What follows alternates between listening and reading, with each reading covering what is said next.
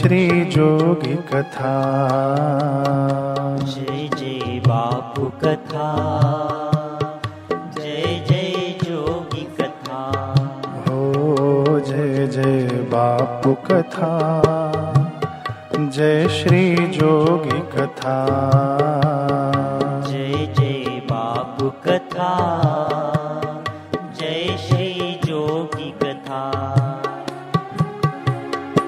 इसे श्रवण कर मिट जाती है। श्रवण कर मिट जाती है इसे श्रवण कर मिट जाती है श्रवण कर मिट जाती है। जन्म जन्म की व्यथा, जय जय बापू कथा। जय श्री जोगी कथा।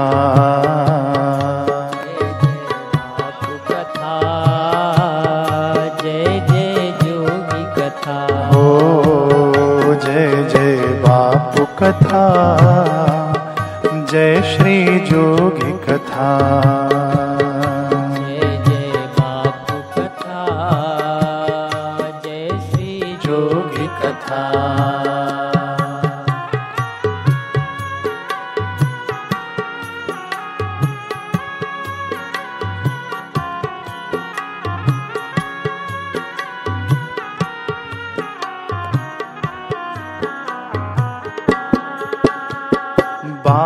कथा कल युग में तारे शोक और दुख हरे ये सारे। कथा कल युग में तारे शोक और दुख हरे सारे। एक सौ आठ जो पाठ करेंगे पूर्ण काम करे हमारे। एक सवाठ जो पाठ करेंगे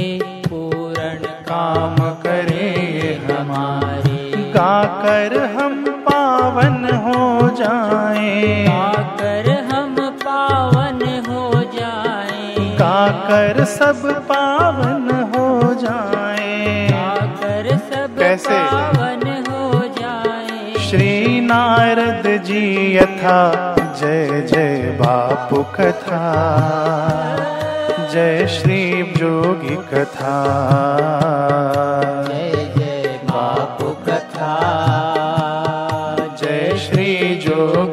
जोगी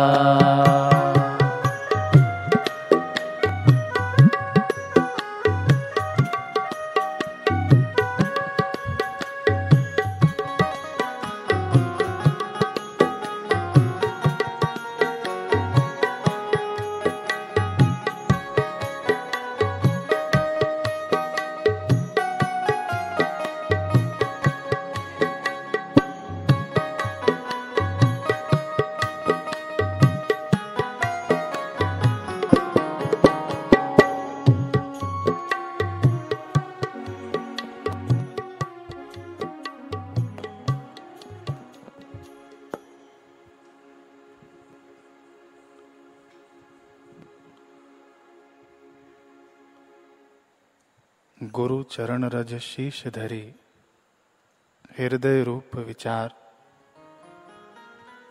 श्री आशा रामायण कहो, वेदांत को सार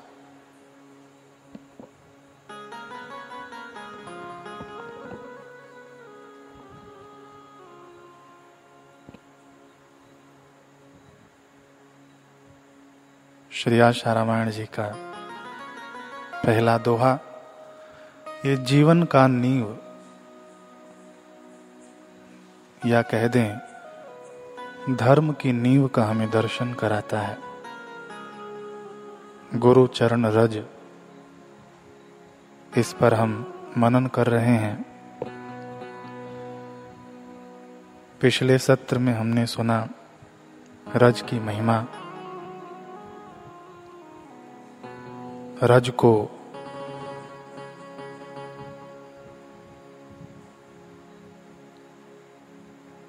धोली कह लें, रज कह लें, पराग कह लें।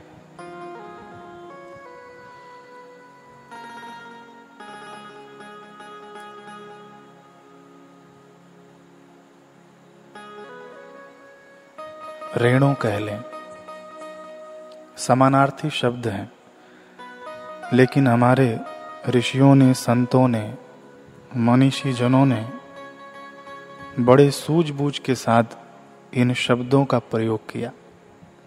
जहाँ पराग का प्रयोग करना चाहिए, वहाँ पर पराग का।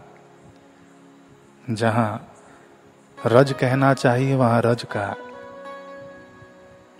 बड़े ही सुंदर ढंग से जहाँ रेणु का उपयोग करना चाहिए, वहाँ रेणु कह दिया। और जहाँ पर धूल का उपयोग करना चाहिए, धूल कह दिया। तो गुरु जी की महिमा गाते हुए रामचरितमानस में गोस्वामी तुलसीदास जी कहते हैं, बंदौ गुरु पद पदुम परागा। सुरुचि सुबास सरस अनुरागा।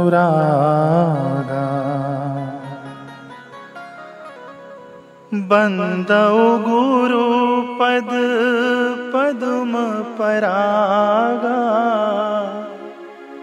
सुरुचि सुबास सरस अनुरागा ध्यान दीजिएगा इस चौपाई पर बंदव गुरुपद पदुम परागा।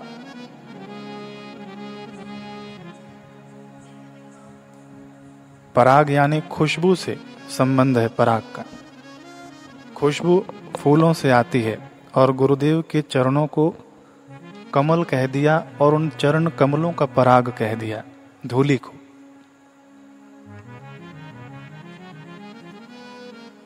खुशबू से जहाँ संबंध हो, वहाँ पराग का उपयोग किया और इससे चार प्रकार का पराग निकलता है।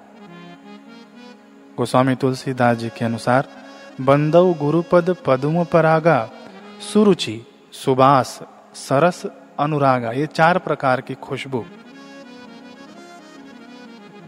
गुरुदेव की चरण धूली से, रज से कह लें। तो सुरुचि, रुचि जो संसार में हो जाती है तो बंधन कारक बन जाती है।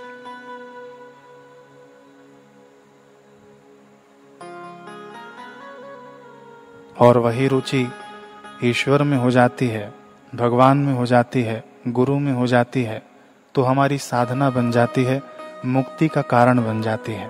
सुरुचि। ये गुरुदेव के चरण रज की हमने व्याख्या पिछले सत्र में सुनी तो रज यानी क्या? कि गुरुदेव का एक वाक्य। एक वाक्य, मात्र एक वाक्य। ये रज है, और उसकी महिमा पराग के रूप में गोस्वामी तुलसीदास जी गा रहे हैं। चार प्रकार की खुशबू बता रहे हैं। पहला रुचि, सुरुचि। तो रुचि जो संसार में हो, या आसक्ति जो संसार में हो, उसे रुचि कह लें। और वही आसक्ति जो गुरु में हो जाए तो उसे सुरुचि कह देते हैं। ईश्वर में हो जाए, सुरुचि में परिणित हो जाती है। सुवास बड़ा सुंदर अर्थ इसका प्रकट होता है। हमारे बापूजी के जितने भी साधक हैं, भक्त हैं, एक अलग सुवास है उनकी। गुरु जी की तो है ही, उन्हीं से तो हमको सुवास मिल रही है। कहीं भी जब हमारे गुरु भाई बहनें जब जाती हैं तो उनका मुखमंडल देखकर ही पहचान जाते हैं कि बापूजी के साधक हैं। कई ऐसे अनुभव, कई ऐसे अनुभव। दिल्ली में इसका हमने मनन किया था कि जोधपुर की बात है। जब बापू जी जोधपुर गए, तब दर्शन करने के लिए जाते थे। लोग तो उनको पुलिस वाले पकड़ कर ले जाते थे गाड़ियों में। कई वेश बना बना कर वहाँ पर बैठे रहते। कई तो जाली वाली टोपी पहनकर भी बैठ जाते।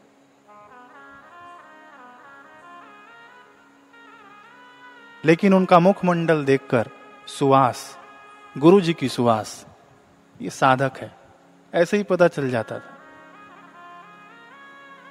अमीर खुशरो की कथा गुरुदेव सुनाते हैं। जूतियाँ ले जा रहा था।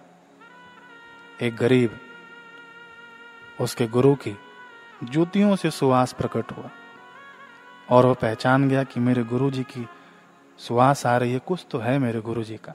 ऐसे ही, निगुरे लोग भी जब बापूजी के साधकों को निहारते हैं तो एक गुरु जी का सुहास उनको मिलता है। ये साधक है।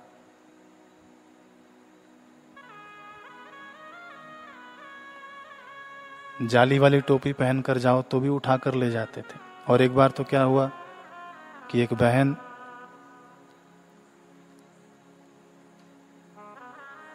उसके साथ एक छोटी सी बहन कद में। पुलिस की गाड़ी सामने से आई तो ऑटो में घुस गई। उसके अंदर साधक ही था कोई भाई। पुलिस ने पूछा, कहाँ जा रहे हो? तो उसने कहा कि, हम तलाक लेने जा रहे हैं। कोर्ट के पास की बात है। तो पुलिस वाले ने कहा, वाह, बहुत बढ़िया, साथ में तलाक लेने जा रहे हो। चलो, उनको भी भर कर ले गए। सुहास, कहने का अभिप्राय है सुवास बताना नहीं पड़ता। गुरु जी की सुहास निगुरों को भी मिल जाती है। फिर जब ले जाकर सबको एक जगह बिठा दिया, बारह बजे की संध्या का समय हुआ तो सब लोग हरी ओ हरी ओम संध्या करना शुरू कर दिए। अरे भाई, सब एक साथ कैसे सब भक्त बन गए जेल में आकर? तुम लोग तो बोल रहे थे कि हम फलाने हैं, हम फलाने हैं। अब कैसे भक्त बन गए? वो जाली वाला, टोपी वाला भी हरिओम कर रहा है। हरि ओम अब तू क्यों हरिओम कर रहा है?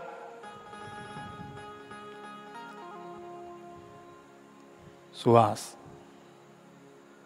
हमारे गुरु जी की सुहास।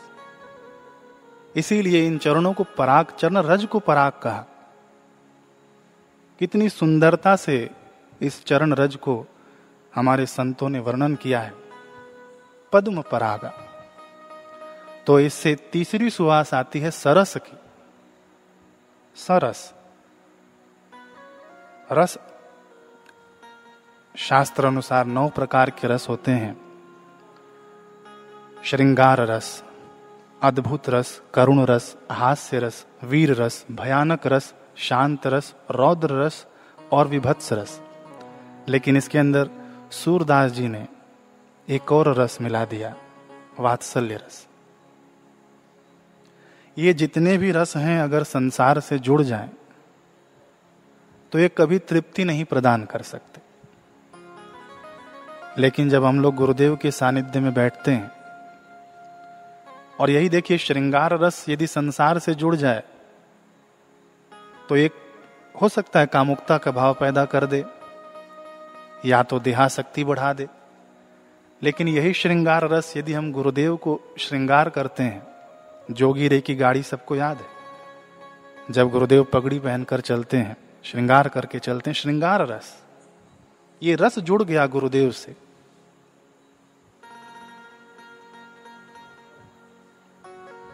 एक एक रस यदि भगवान से जुड़ जाए, गुरु से जुड़ जाए तो वह रस सरस कहलाता है। गोस्वामी तुलसीदास जी यही कह रहे हैं, सरस।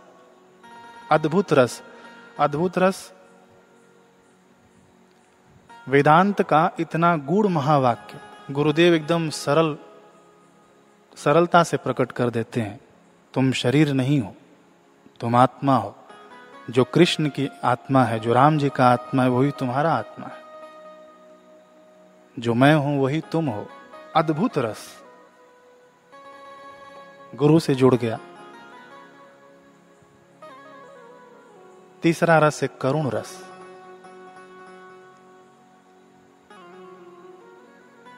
करुणावान गुरुदेव। करुण रस।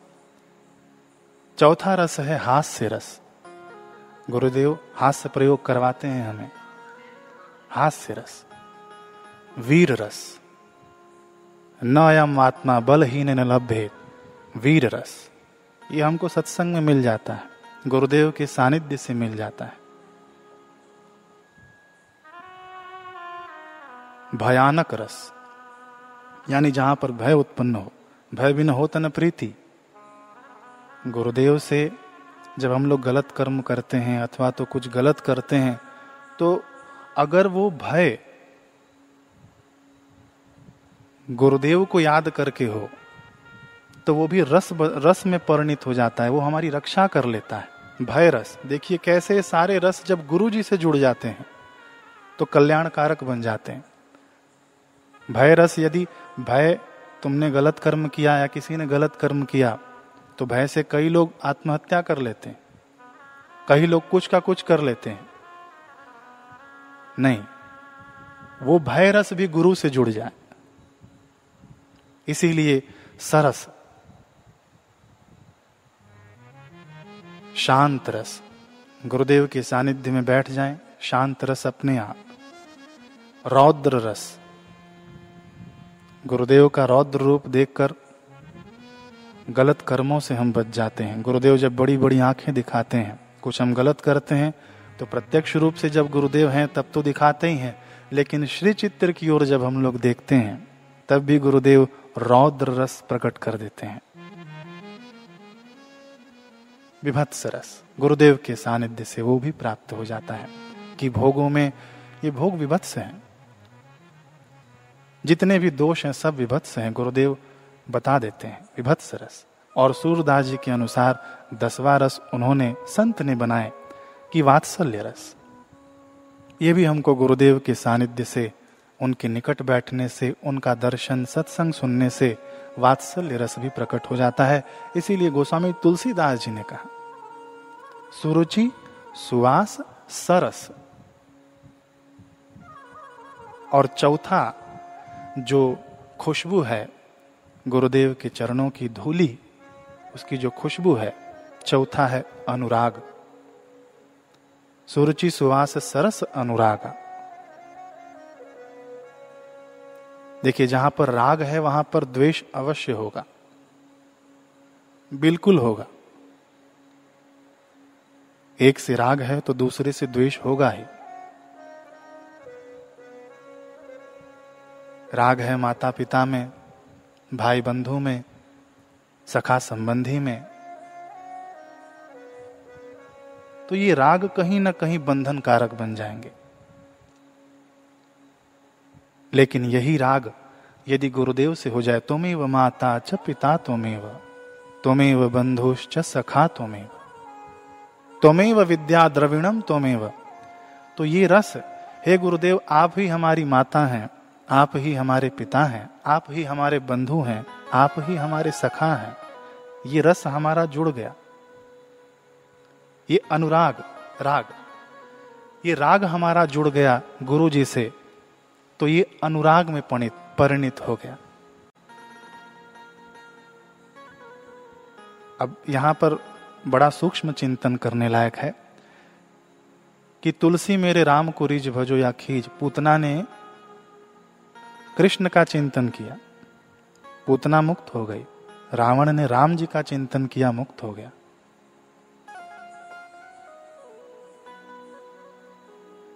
राग गुरु में हो।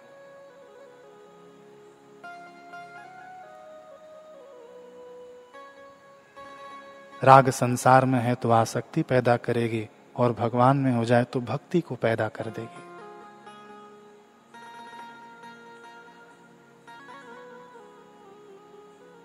हमारे गुरुदेव का कैसा अनुराग अपने गुरुदेव में, दादा गुरु जी में।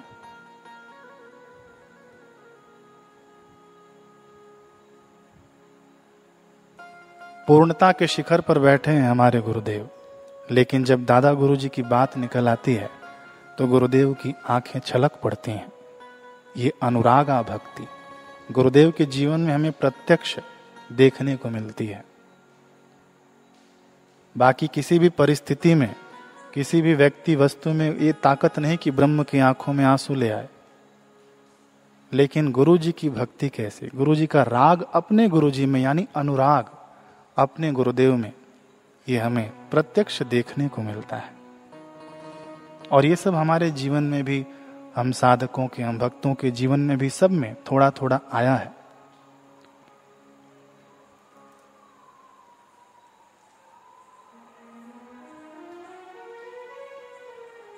पहला हो गया पराग। ये दीक्षा के रूप में हमें मिल जाए। बस।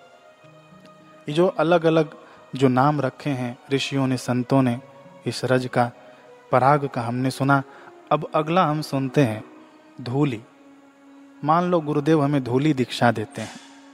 कैसे? कि सिर धरी गुरुपद पंकज धूरी। अब धूर क्यों कहा? यानी धूल क्यों कहा? गुरुदेव की चरण रज को इसे भी हम लोग सुने। धूल का सीधा संबंध होता है पृथ्वी से। सहन करने के लिए तैयार रहना।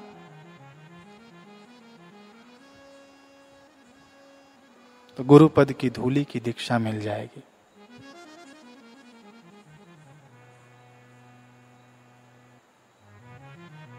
अहम शून्य हो जाना ये धूली का प्रतीक है। एक प्रसंग बड़ा सुंदर। पहाड़ी बाबा हो गए, हमारे दादा गुरुजी के समकालीन संत हो गए पहाड़ी बाबा। मथुरा वृंदावन तरफ़ उनका अधिक निवास रहता। सिद्ध संत हो गए। उनके छोटे से आश्रम में एक मंदिर भी था, राम जी की मूर्ति, और वहाँ पर उस पूरे आश्रम में एक पुजारी जी को रखा था। जो मंदिर में सेवा पूजन करते थे, उनको ये बाबा महंत महंत पुकारते। और तीन चार विद्यार्थी और थे, और एक रसोईया और एक सेवक। ये कुल मिला के पाँच छह लोग थे, सभी इस पूरे आश्रम में। तो जो पुजारी जी थे, बाबा उनको महंत कहकर बुलाते।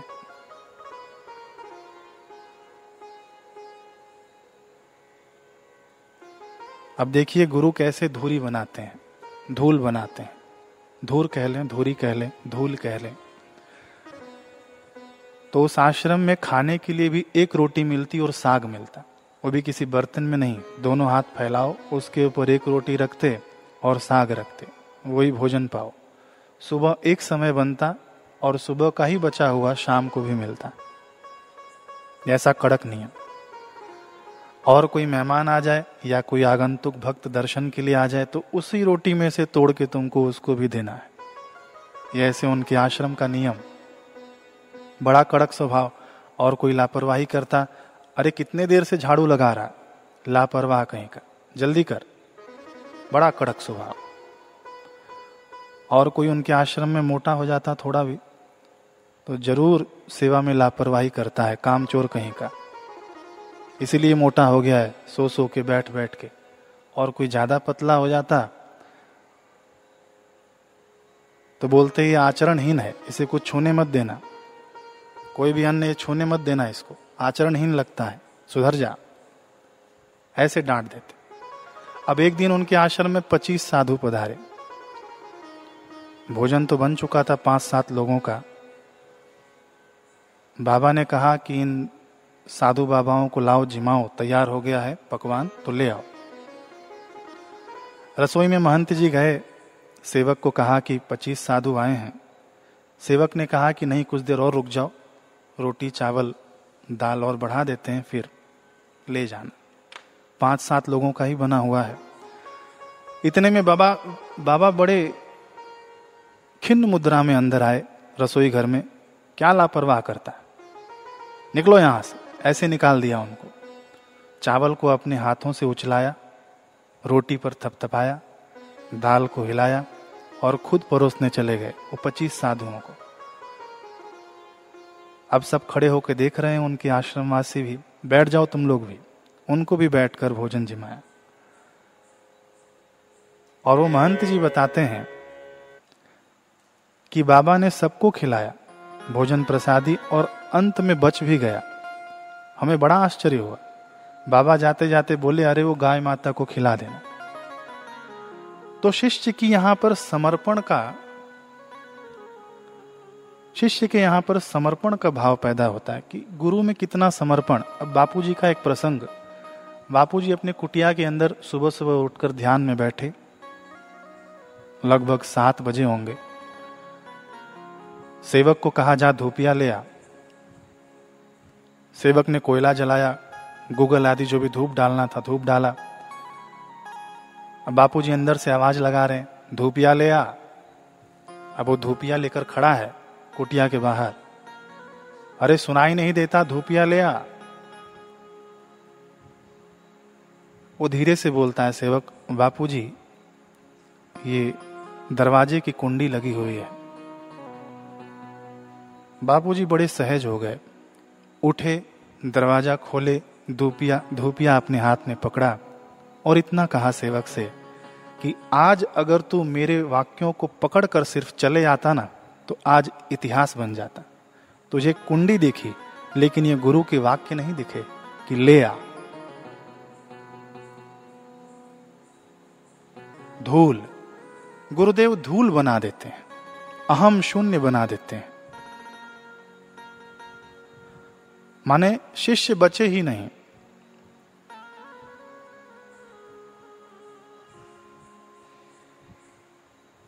इसीलिए हनुमान जी को हनुमान कहा, यानी मान रहित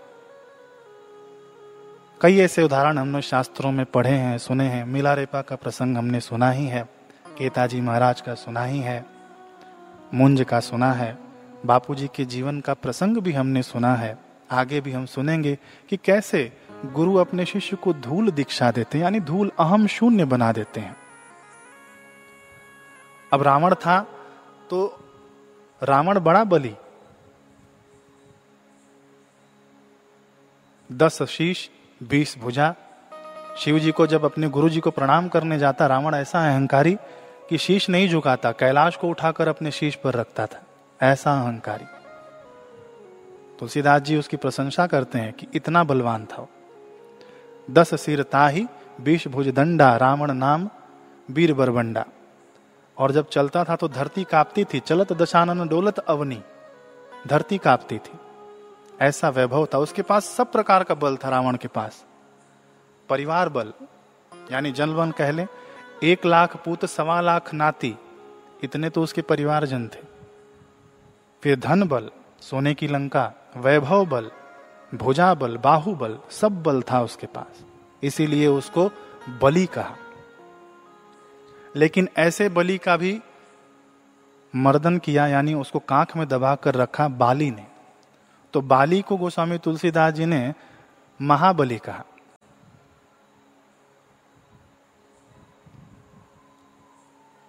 राम जी ने ऐसे बाली को एक तीर में समाप्त किया। तो उसे जब समाप्त किया तब स्तुति में हा जग एक वीर रघुराया। वीर कह दिया, अब देखिए, यहाँ पर समझने लायक है। संसार का जिसने अभिमान तोड़ दिया, रावण, उसे बलि कहा। और ऐसे बलि का जिसने अभिमान तोड़ दिया, बाली, उसको महाबली कहा। और ऐसे महाबली का भी जिसने अभिमान तोड़ दिया, उसे वीर कहा। और जो अपना ही अभिमान तोड़कर ऐसे वीर के चरणों में अपना समर्पण कर दिया उसे महावीर कहा हनुमान जी को महावीर कहा। बलि को महाबली ने वश किया, महाबली को वीर ने वश किया और वीर को जिसने वश किया वो महावीर, यानी अहम शून्य। जो ऐसे अहम शून्य हो जाते हैं, फिर उनको किसी बात की चिंता नहीं रहती। समय हो गया हमारा, एक भजन के साथ बस पूर्णाहुति करेंगे। जिसने अपने अहम का मर्दन कर दिया, जिसने गुरुदेव के चरणों की धूली बना दी, अपने जीवन को, अपने अहम को, उसे अब किसी बात की चिंता नहीं।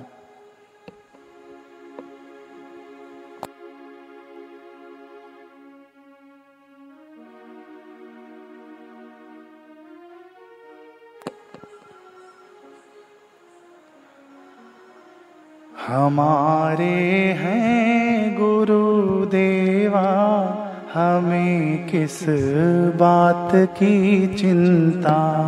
हमारे हैं गुरुदेवा, हमें किस बात की चिंता? हनुमान जी को कोई चिंता नहीं।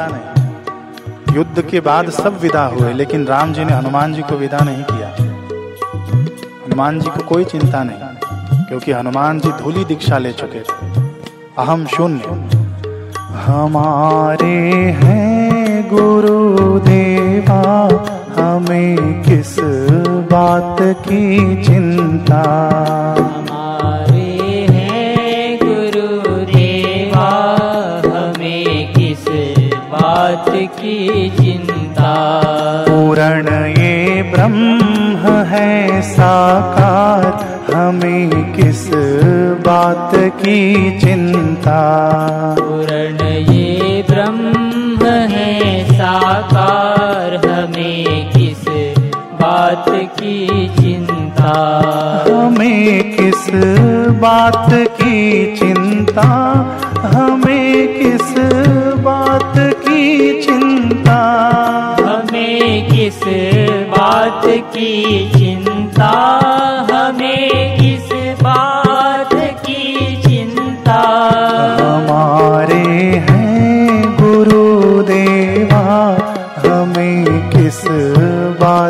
की चिंता।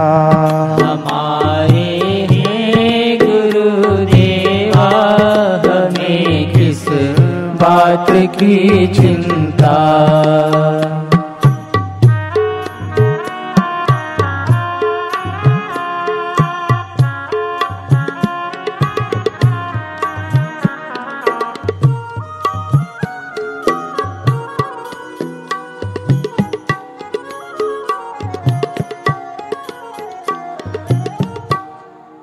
भक्तिमती माता मीरा जी को।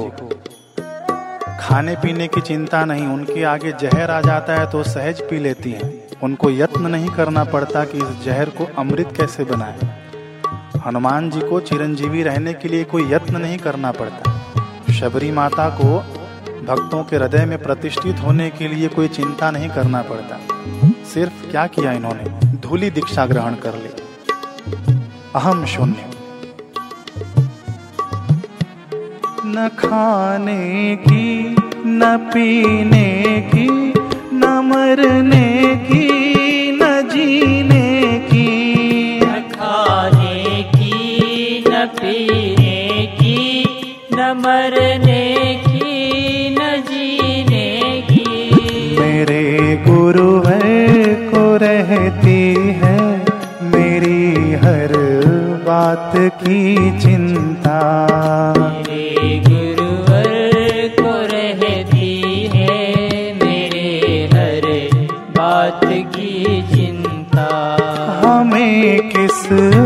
बात की चिंता